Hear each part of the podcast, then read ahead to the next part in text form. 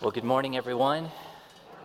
Started out well this morning on Reformation Day singing A Mighty Fortress is Our God like good Lutherans. Baptistic Lutherans, right? It's a, it's a good day, and we don't typically maybe think of this as Reformation Day. We're a Baptist church. Why would we be thinking about that?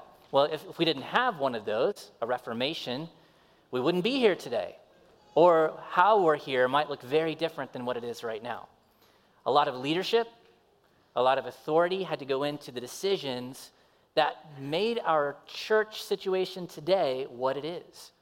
And we can be thankful that the gospel was clarified and that it was presented in such a way that led thousands and thousands of people to Christ. And that resulted in us today being able to worship like we do here in the United States. Um, since it's Reformation Day, I want to read a little bit, reading time with Pastor Joe, from my favorite Reformation book. It's thin. You might like it. You might want to look it up and buy it. It's called The Unquenchable Flame by Michael Reeves. This is what he says about Martin Luther in the year 1521, so 500 years ago. The trumpets blared as the covered wagon passed through the city gates. Thousands lined the streets to catch a glimpse of their hero. Many more waving pictures of him from windows and rooftops. It was the evening of Wednesday, the 16th of April, 1521, and Martin Luther was entering the city of Worms. That's how you say it, by the way. It looked like a triumphal entry, yet Luther knew where triumphal entries could lead.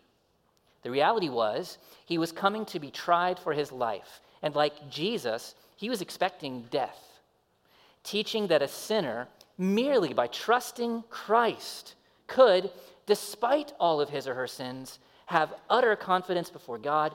He had brought down on himself the fury of the church. His books had already been thrown into bonfires, and most expect that in a few days he would be joining them. Luther, however, was determined to defend his teaching.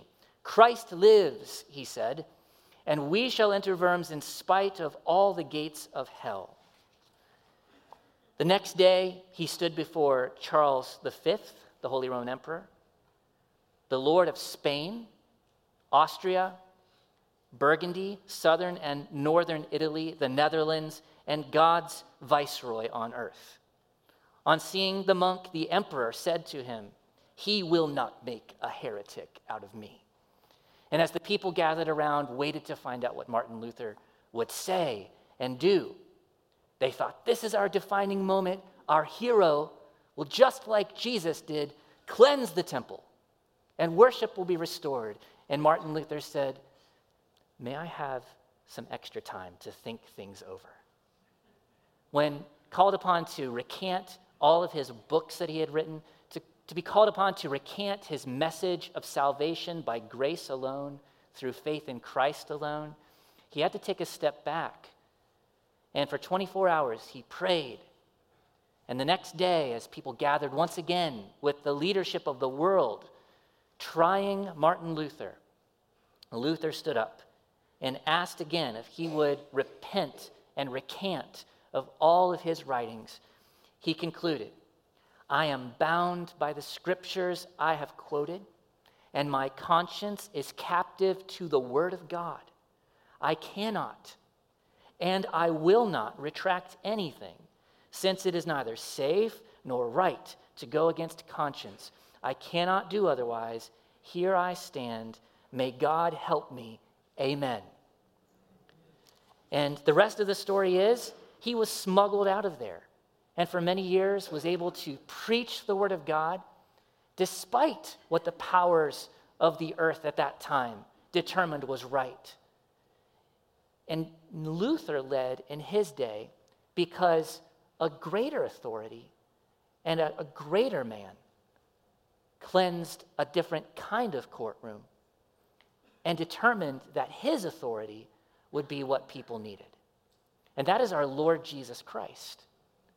When we look at Luke 19, and I would invite you to turn there if you will, a greater day than that day of 1521 in Worms as Martin Luther stood trial was the day that Jesus entered the temple and cleared out all of the perversion of worship and established himself as the rightful judge and king. And today we're looking at this scripture with the title, The King's Authority. The King's Authority. And these verses, verses 45 to 8, which one of our elders, Mickey Sims, read for us this morning, sets the stage. You might even notice that down in verse 2 of chapter 20, the Pharisees and scribes, the priests, come up to Jesus and says, they say to him, Tell us by what authority you do these things. Or who is it that gave you this authority?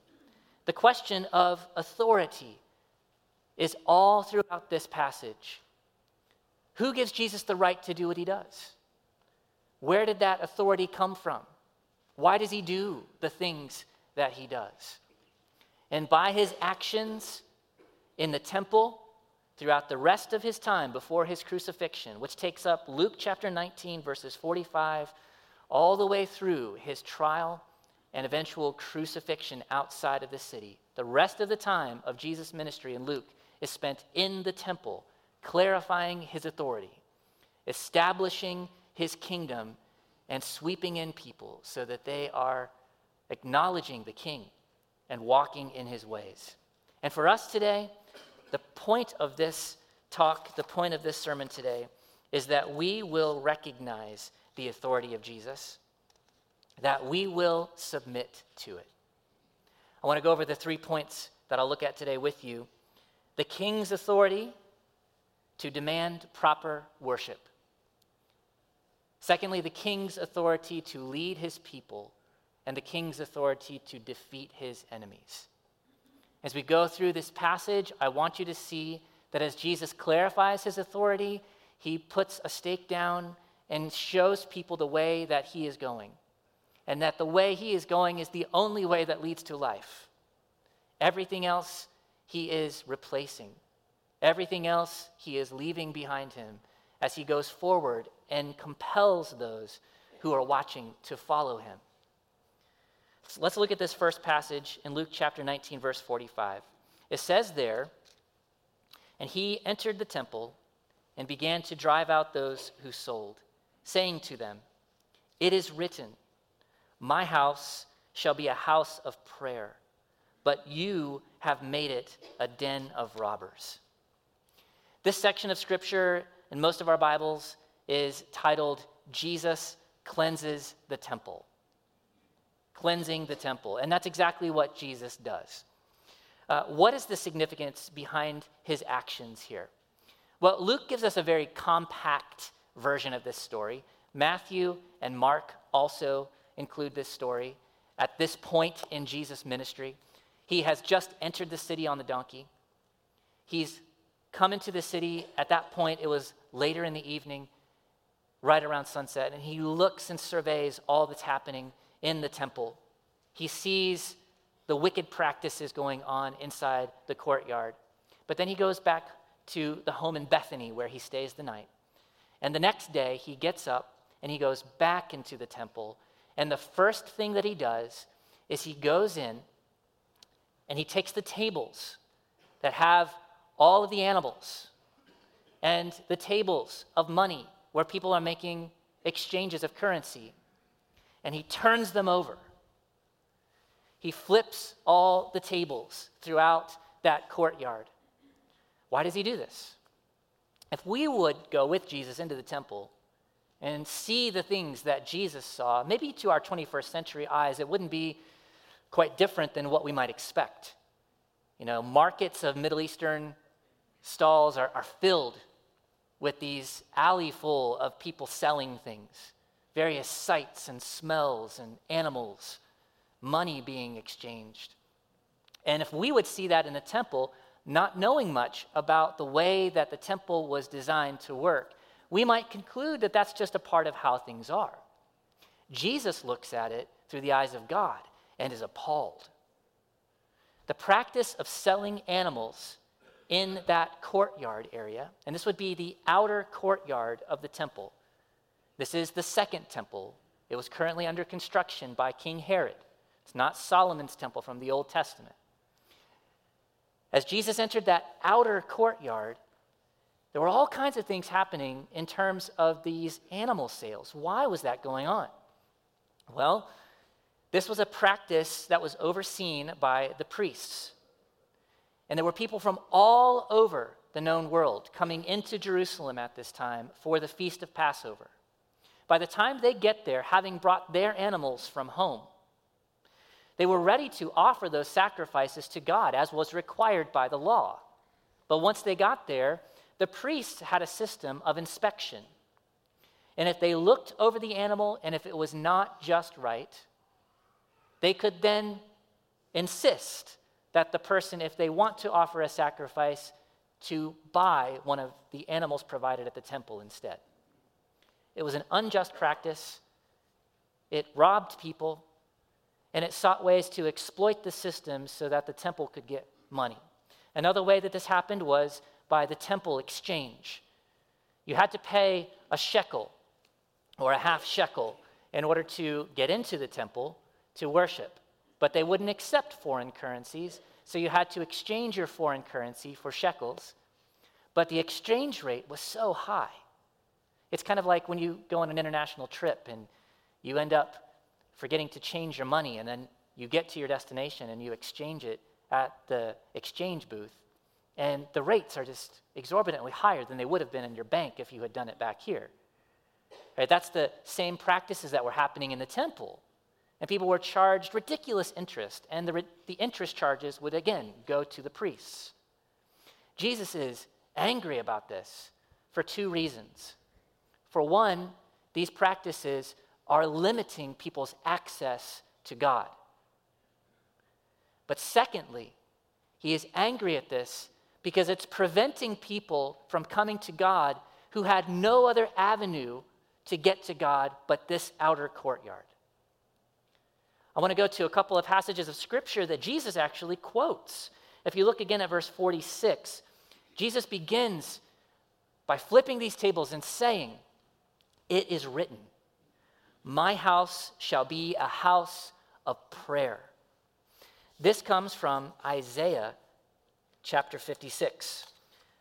Let me have a couple of verses on Isaiah 56 appear on the screen, please. It's Isaiah 56, verses 6 and 7.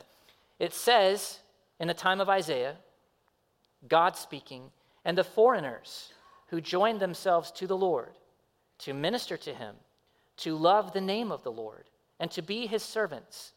Everyone who keeps the Sabbath and does not profane it, and holds fast my covenant these I will bring to my holy mountain and make them joyful in my house of prayer. Their burnt offerings and their sacrifices will be accepted on my altar, for my house shall be called a house of prayer for all peoples. Jesus is quoting from Isaiah chapter 56, verse 7, at a time in Isaiah's history when God is looking outward to the purpose of the temple it's, it's not just so that Jewish people can have ordered worship, it's so that God, through the worship of Israel, can preach and evangelize the world. Jesus was, was mad because people had put barriers in front of people to the worship of God. But he was also mad because the mission of Israel had failed. They were, they were instead of reaching the nations, trying to build up their own kingdom. This hurt the heart of Jesus. Jesus knew that the temple itself was to be a beacon to the world, where the people of Israel, in the right worship of God and the presence of God in that temple, would proclaim like a beacon to the nations of the world Come, know me, worship me, the only true God. And it grieved the heart of Jesus that it had gotten to this point. And what was worse, the second thing he said is, But you have made it a den of robbers. This comes from Jeremiah chapter 7, verses 9 to 11. Jeremiah was a prophet, and in, and in his day, he stood in the same area that Jesus stood in, the outer courtyard, known as the courtyard of the Gentiles. It was a different temple, a different time. But in that outer courtyard, Jeremiah the prophet stood up and he proclaimed God's verdict on Israel and the failure of its worship, the betrayal of its leaders, and the downfall of its people. Jeremiah chapter 7, verses 9 to 11. This is the prophet Jeremiah speaking to the nation of Israel. Will you steal, murder, commit adultery, swear falsely, make offerings to Baal, and go after other gods that you have not known, and then come and stand before me in this house, which is called by my name, and say, We are delivered, only to go on doing all these abominations? Has this house, which is called by my name, become a den of robbers in your eyes? Behold, I myself have seen it, declares the Lord. This is the sad reality of what it was like in, in Israel at that time. The people of Israel were pursuing all kinds of abominations. Their lives were full of sin, injustice, lies. And yet they would come to the temple and they would sing their songs We are delivered, we are delivered. Another song they like to sing This is the temple, this is the temple, this is the temple. And as they would sing these songs, God wasn't impressed. God didn't need those songs, He wanted their hearts. And the reality is, the sad reality is, Jesus comes into His rightful seat of leadership. What He sees are thieves who have made the temple into a hiding spot for all of their iniquity. It's grievous to the heart of Jesus. We might struggle to think about Jesus meek and mild. And I think Pastor Sam just last week quoted that passage where Jesus said of himself, Come to me, for I am meek and lowly of heart, and you will find rest for your souls. Yes, 100% true about our Lord Jesus. But Jesus also is totally justified in his wrath. And as he comes to the temple, the Gospel of Mark, chapter 11, tells us that as he turned these tables over, you could see animals running around everywhere, birds flying everywhere, coins rolling around, animal feces on the ground. And as soon as he, he kicked all these people out, the Gospel of Mark tells us that Jesus was going around and stopping people from coming back in, even to get their stuff. He says he wouldn't let people carry things through. Jesus comes in, and what he does upsets the whole apple cart. Literally, the, the leadership of the temple looks at this, and the amazing thing is that they don't step in and arrest him or stop him. They can't. Jesus is not only so popular that he is shielded in a way, but he is God who has come to his rightful seat of authority and nobody can stop him until he determines that it's time to accomplish something different. What can we learn from this passage? Well, friends, Jesus is in charge of our worship. Jesus is in charge of our worship. And what kind of worship does he desire, John 4? To worship him in spirit and in truth. Spirit and truth. I know that we come here and we can sing these songs, and singing songs on a Sunday morning is a practice of faith. It's good to sing with the people of God. But sometimes, as we sing, if you know that there is sin in your life, use it as a time to confess. Use it as a time to talk to the Lord. Because we're not here to put on a show.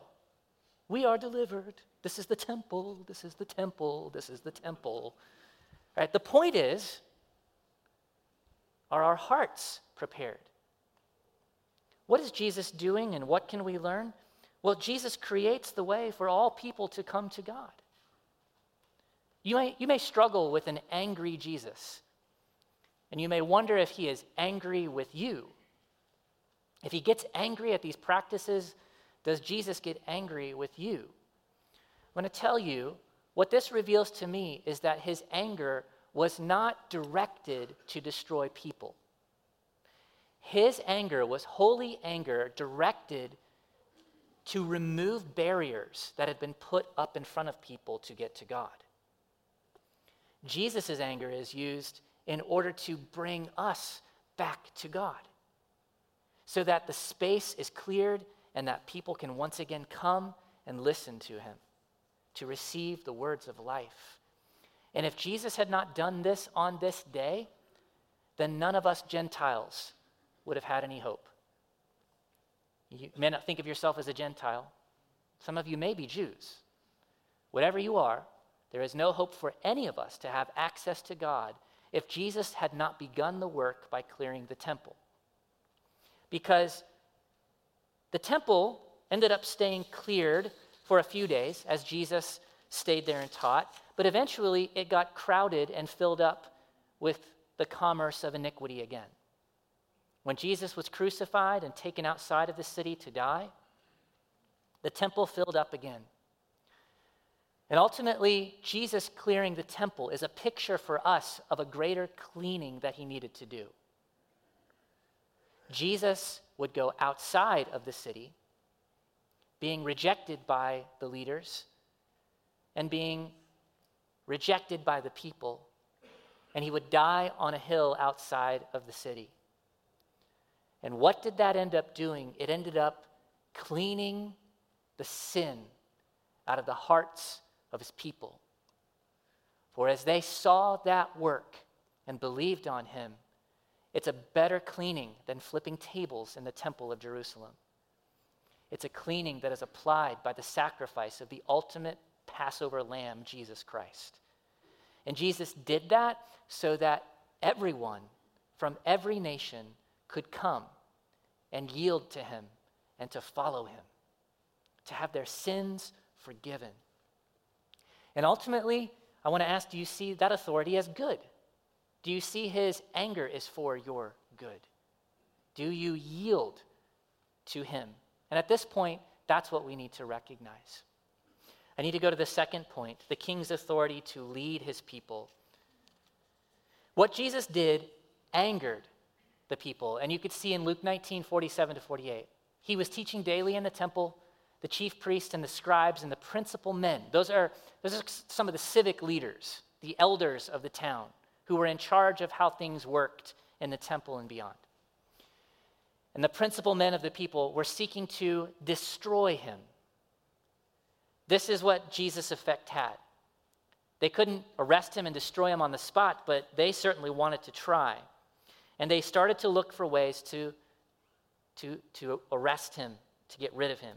In the meantime, Jesus spent the next several days teaching and preaching in the temple. How does he use his authority? You know, the, the thing that I recognize here is that Jesus could have, at this point, gone to Herod's temple and ordered Herod to be killed.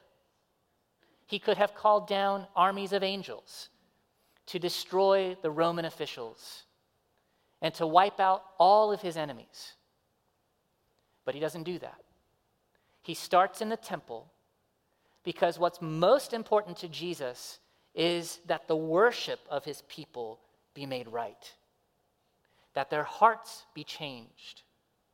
Jesus lived in a time like we do, friends, that was filled with political upheaval, that was filled with uncertainties about the future. Jesus knew the certainties and had just said that the temple in which he was standing and the city that he so loved, Jerusalem, would in a few years be destroyed. Not one brick standing on another, not one stone on top of another stone. But Jesus, in spite of all the danger and the certainty of destruction ahead, begins with the heart. And this is applicable for us today because that is where we can receive the most ministry to us. That's what we need. we, we sometimes gloss over these passages that says that Jesus was teaching and preaching.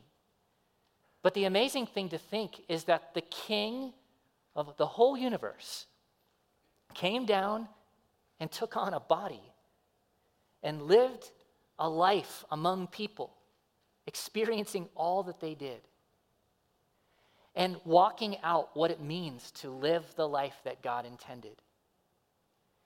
And like a light as he walks around, like the temple was supposed to be that beacon. Jesus himself is the new temple, walking around everywhere he goes. He doesn't need a temple to teach. He could teach out in the mountainside, he could teach in the valley. But as he comes to the temple, it's the, the rightful king in his rightful place, presenting what his people need to hear, giving his royal decrees. And what is the royal decree? It is the gospel. Chapter 20, verse 1 tells us that as Jesus was teaching and preaching, he was preaching the gospel. And how important it is for us to recognize what Jesus prioritizes here and what we need to prioritize today. You know, we, we sometimes wonder what it is that we need to focus on in a time when the news frightens us, when speculations of various wars or threats internationally weigh heavily on our hearts and minds. And we wonder what, what do we need to do? You know, I, I can confess that I can get sucked down into the opinions of news broadcasts.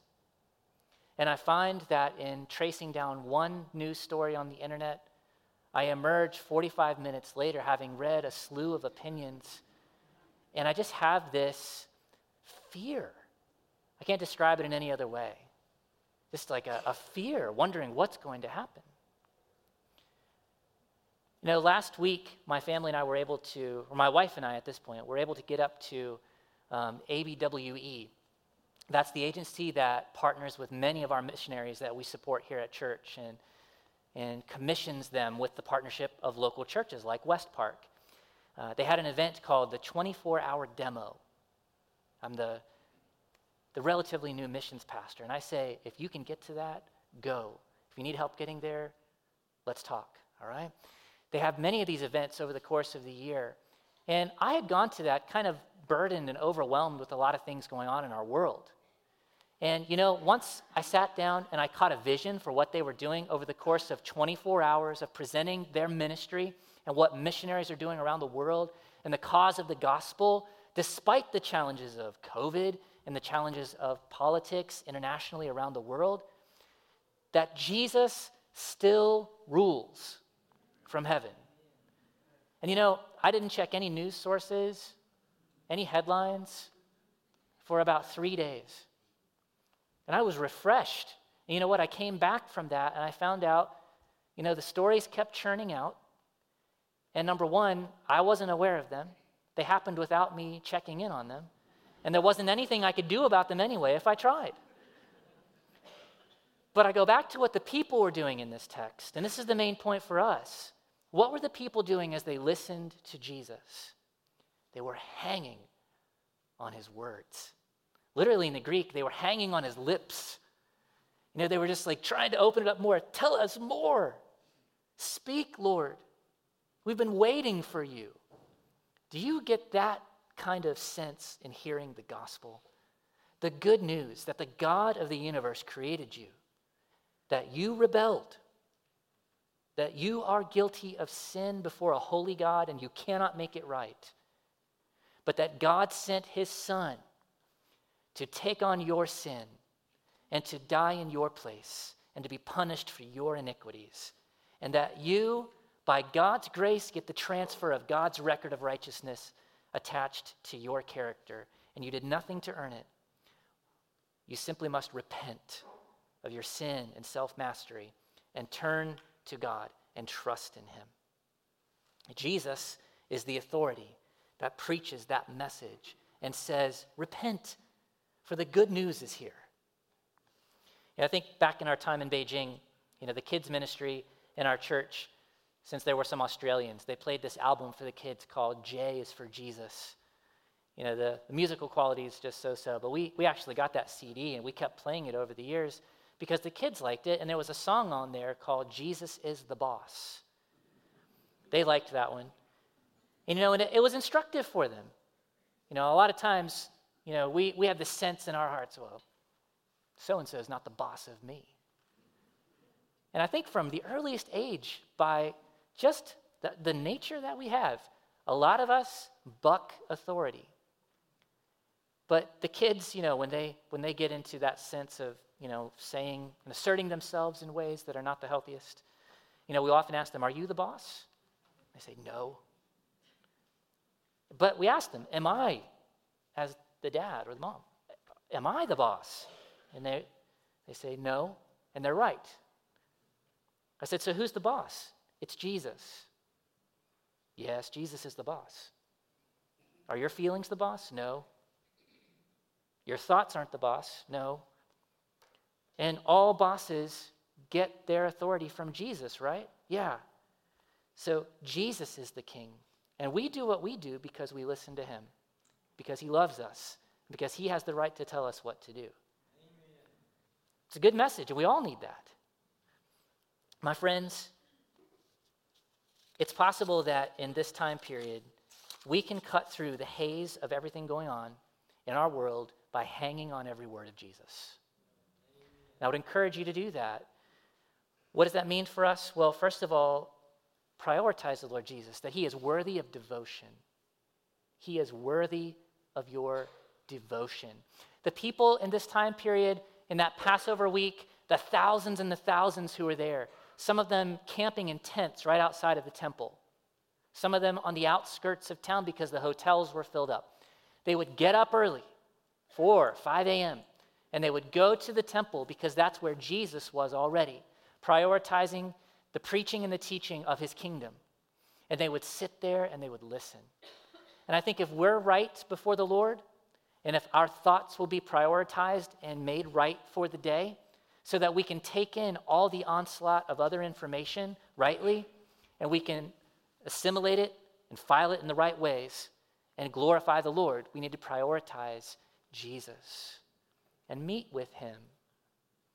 His words are precious, and it's our joy to hang on every one of them. But I would ask you, what words dominate your thoughts? What words dominate your thoughts. You know, you only have a few minutes in here on a Sunday morning. It might feel really long when we're preaching, but it's really only a few minutes. That really has but just a minuscule effect on your spiritual life throughout the week, unless you are taking responsibility to assess. You know, like, what am I listening to? What voices are predominating speaking into my ears. The one thing we can be certain of is that Jesus speaks truth. Jesus has the words of life. And turning to Him, making Him the priority, is what we need to prioritize even now. But I would also say to all of us who use authority, let's do so by lining up under the King's authority. You know, being an angry dad being a pushy boss, being a dictatorial pastor, being an unjust civic leader. If you profess to know Jesus, these are not the appropriate way to use authority. If any of us, as parents, husbands, pastors, employers, leaders in our city, if we have authority, it's been given to us by Jesus. His authority is to step into situations and to use the wisdom of God. His authority is to step into situations and to clear things out from the people so that people can have access to God. Are we using our authority, leaders here, in those ways? Are we stepping into situations that are relatively uncomfortable for us? Because the people in front of us are precious to us. And we would rather clear things out so that there is nothing hindering them from having the access to God. We now walk around with the authority that has been delegated to us by the king. We take the worship of the temple wherever we go. We call on people to come and to know Jesus. Authority, rightly used, points people back to the ultimate authority, Jesus Christ. Do you use your authority in that way? Jesus is the boss. Finally, today, Jesus' authority, the king's authority to defeat his enemies.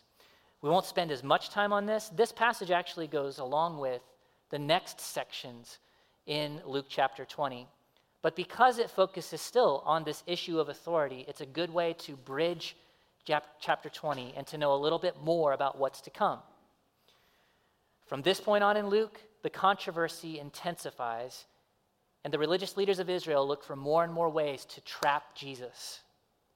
So in this case, they come up to him with their question, and they ask him, it's really not ask, a question, they just, it's a command. Tell us by what authority you do these things, or who it is that gave you this authority. Right? The mind of a, of a rabbi, of a Pharisee, of a priest was all organized underneath who said what and who had the authority to say what. They would rarely say anything like, the Lord says this, because there were too many other teachers who they valued as more important even than themselves, and they would say, oh, well, you know, Rabbi Cushman says this, or Rabbi Joseph prefers to say things this way. Jesus comes onto the scene and he says, I say to you. Jesus comes on the scene and he says, This is the will of God. He doesn't go back and lean on anybody else's authority. And what bothers these guys the most is that Jesus has come on, uh, into the temple, turned over the temple tables, and then just gone about like he owns the place. Jesus doesn't really give a thought about them. You know, they're positioning themselves as his enemies. He's reached out to them many times. And each time he's, he's done so, they have further solidified their position and hardened their hearts against him. And the reality is, Jesus does own the place. He doesn't need to check in with them, he doesn't need to give them his itinerary or agenda. They are welcome to come and submit. But they come with a question, really a command, and Jesus doesn't answer it. He instead flips it back to them. And I think of that proverb, Proverb chapter 26, verse 5, which says, Answer a fool according to his folly, lest he be wise in his own eyes. There are two proverbs back to back where one says, Don't answer a fool according to his folly, lest you be like him in his sin then there's the other that says, Answer a fool according to his folly, lest he be wise in his own eyes. I've often wondered, how do you do that? I mean, situations with people are tricky when you're trying to talk with them and they're really trying to trap you. Man, I would love to be able just to flip it back to them. You know, that's partly my flesh. You know, hey, you want to trap me? Huh, I'm clever. Uh, but here's the thing we want to be able to defend ourselves in, in conversations, not to make ourselves look good, but to help other people cut through the barriers they themselves have put up to God. To be able to do that is growth in wisdom. It's a good thing. And I see Jesus doing it here. Jesus flips the question back to them. And he says, Okay, I, I'm going to ask you a question first, and if you answer my question, then I'll tell you by what authority I do these things. Jesus said, I will ask you a question. Now tell me, was the baptism of John from heaven or from man? And you might think it's weird. And what is Jesus talking about? Jesus is going way back to, to think again about the baptism that John the Baptist did at the beginning of Luke. John the Baptist was this revolutionary figure that appeared on the scene, doing things outside of the religious establishment. And thousands of people would go to him and line up to be baptized in the name of God under the ministry of John. And the Pharisees would go out there and they would look on with scorn at what was happening. And they never, they never gave an official declaration either for what John was doing or against what John was doing. And now Jesus knows that, And he brings it up to them again. And here's the principle if you reject the light that you have, you're not going to respond to further light. Jesus goes back to the light they had and urges them to reckon with it. Now, the leaders, as they hear this question, they go back and they huddle together. And we're let into their thinking. And they say, ah, if we say from heaven, he will say, Why did you not believe him? But if we say from man, all the people will stone us to death, for they are convinced that John was a prophet. So what do they do? They go back to Jesus and they say, We're agnostic. we don't know. We don't know. And Jesus responds to them, Then I'm not going to tell you by what authority I do these things. Now, he would go on preaching, and it's not as if he was hiding what he was doing. His message was very clear. He was the king, he was the Lord who appeared suddenly in his temple. The book of Malachi prophesied this, and if they had been expecting him, they would have been ready for his arrival. What are we to make of this? What are we, what are we to learn here? Well, first of all, Jesus has many enemies. Jesus has many enemies, but he triumphs over all of them. He triumphs over all of them. It may seem that at times, when we think about the persecution of God's people around the world, when we think about the struggles in places like Myanmar, when we think about the troubles throughout Asia and South America, we might conclude that there is a limit to the power of the king. But wait for it, because justice will come. God is not blind to the oppression of his people. And in his plan, even now, he has a greater purpose for this time period of history than mere survival and mere getting by. The victory of Jesus looks a bit different right now than it may look someday. But through his own death, and even sometimes through the death of many around this globe, even the enemies come to know Christ. I got done reading a passage in Acts with my family this past week, and I noticed at the end of a, a section where Peter and John and the other apostles were beaten and, and persecuted, it said that they went out and continued preaching the gospel, and then many of the priests who had been involved in their beating ended up coming to Christ.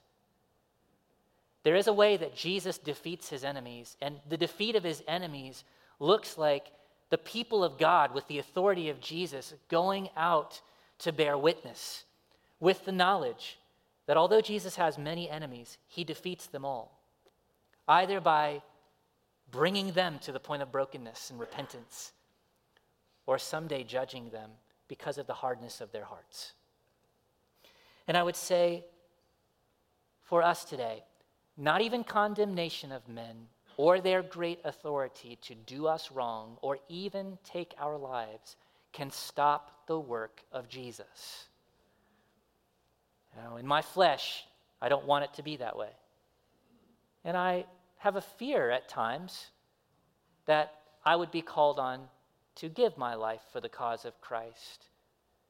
But at the same time, I yield myself to the King, that whatever way he chooses, is best. And I have this knowledge that I and you are as indestructible as Jesus on the day of cleansing the temple until such a time that the Lord Jesus determines that it's time for us to go home. Are we about His priorities and His kingdom business?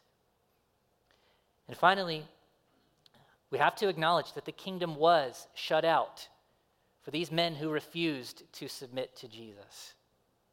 How awful would it be, my friends, if you today have heard the gospel so often that you leave here today and your heart becomes hardened from having heard it again and not yielded to Jesus. Today, the book of Hebrews says, if you hear his voice, don't harden your hearts. Don't look at this as just another time to hear the gospel. Look at it as a time to repent and to believe on the Christ, to yield to your King. Some of you today might, might even hear this and say, Today, I have followed Jesus, and I want to renew before Him my confidence in Him, that I trust Him no matter what, that He is good, that even in His anger, it draws me in because He cleared the way for me to get to my God.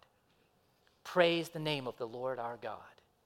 And for those of you who may think, Today, I want that news. I want that king for myself.